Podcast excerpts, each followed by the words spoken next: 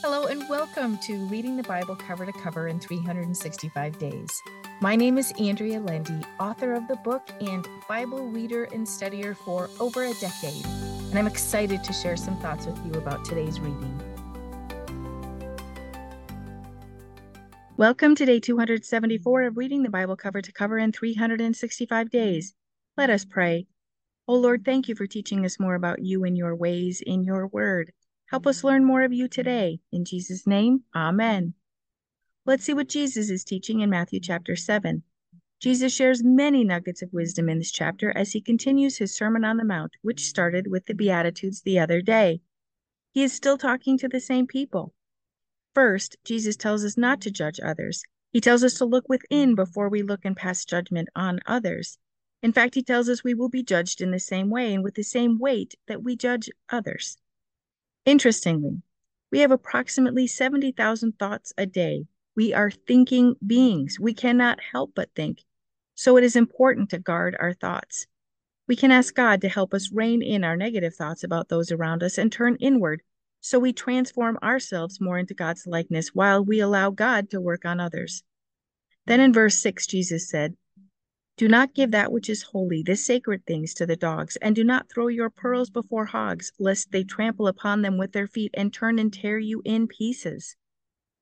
When we receive a message from the Lord, it is meant for us, not for the whole world, until God tells us it's time to share. Jesus warns us about being careful with whom we share his private messages. God has a powerful plan for each of us.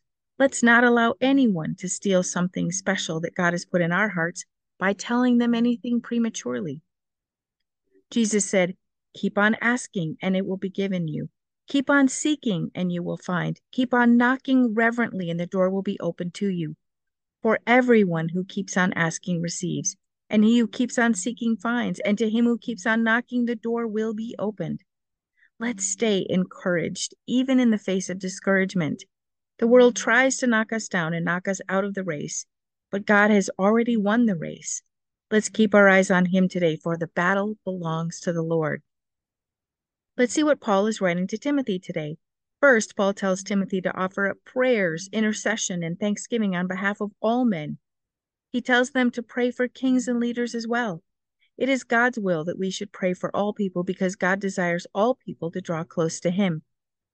Then in verses 5 and 6, he writes, for there is only one God and only one mediator between God and men, the man Christ Jesus, who gave himself as a ransom for all people, a fact that was attested to at the right and proper time.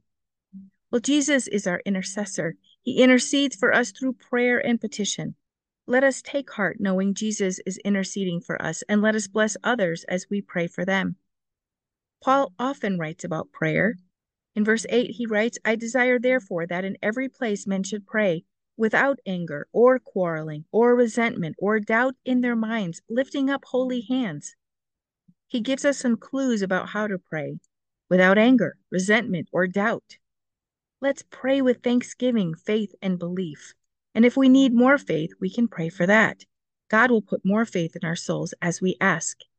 He wrote about lifting holy hands. Well, as we lift our hands to God, we praise Him. That is another secret about effective prayer. Let's see what Isaiah is prophesying in chapter 57. First, the Lord speaks to the righteous. Unfortunately, they pass away right along with the wicked people and without being noticed. But the righteous will have peace according to the Lord. God addresses the people of Judah and tells them they have committed spiritual adultery. They served other gods, served idols they made, and served worldly possessions. They sacrificed their children to a false god called Moloch. They turned their back on the one true God. He told them to ask their false gods and idols for protection, which we know they are unable to do. Those who served him will possess the land.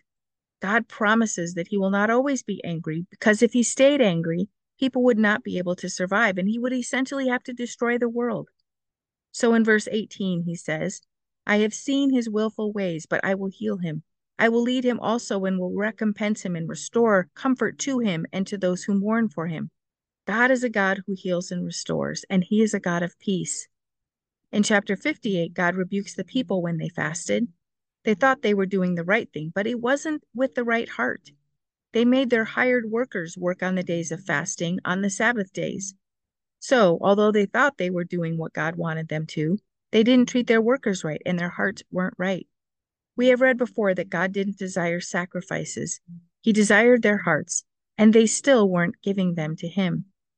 Then He makes some beautiful promises if the people will stop oppressing the poor, and if they stop false, harsh, unjust, and wicked speaking. If they feed the hungry, help the afflicted, and stop pursuing their own pleasures on the Sabbath, God's holy day, then God would bless them. May we consider our hearts, our will, and our pursuits, and pray God will show us where we need to come up higher. Let's see what we can learn from Psalm 93. This is a very short psalm that starts with, The Lord reigns. He is clothed with majesty. The Lord is robed. He has girded himself with strength and power. The world also is established that it cannot be moved. Yes, God does reign. He reigns today just as he has from the beginning of time. He is the great I am. He is mighty and he deserves our praise. Let us pray. O Lord, you are the Almighty God, the one who reigns. Lord, help us revere, honor, and worship you. May our hearts be soft toward you and be obedient to you. Keep us seeking you, Lord. In Jesus' name, amen. Thank you for walking this journey with me and being a faithful reader of God's Word. I pray that He shows Himself as the God who loves you deeply and cares about every detail in your life. Come back tomorrow for some more thoughts and insights as you read God's Word.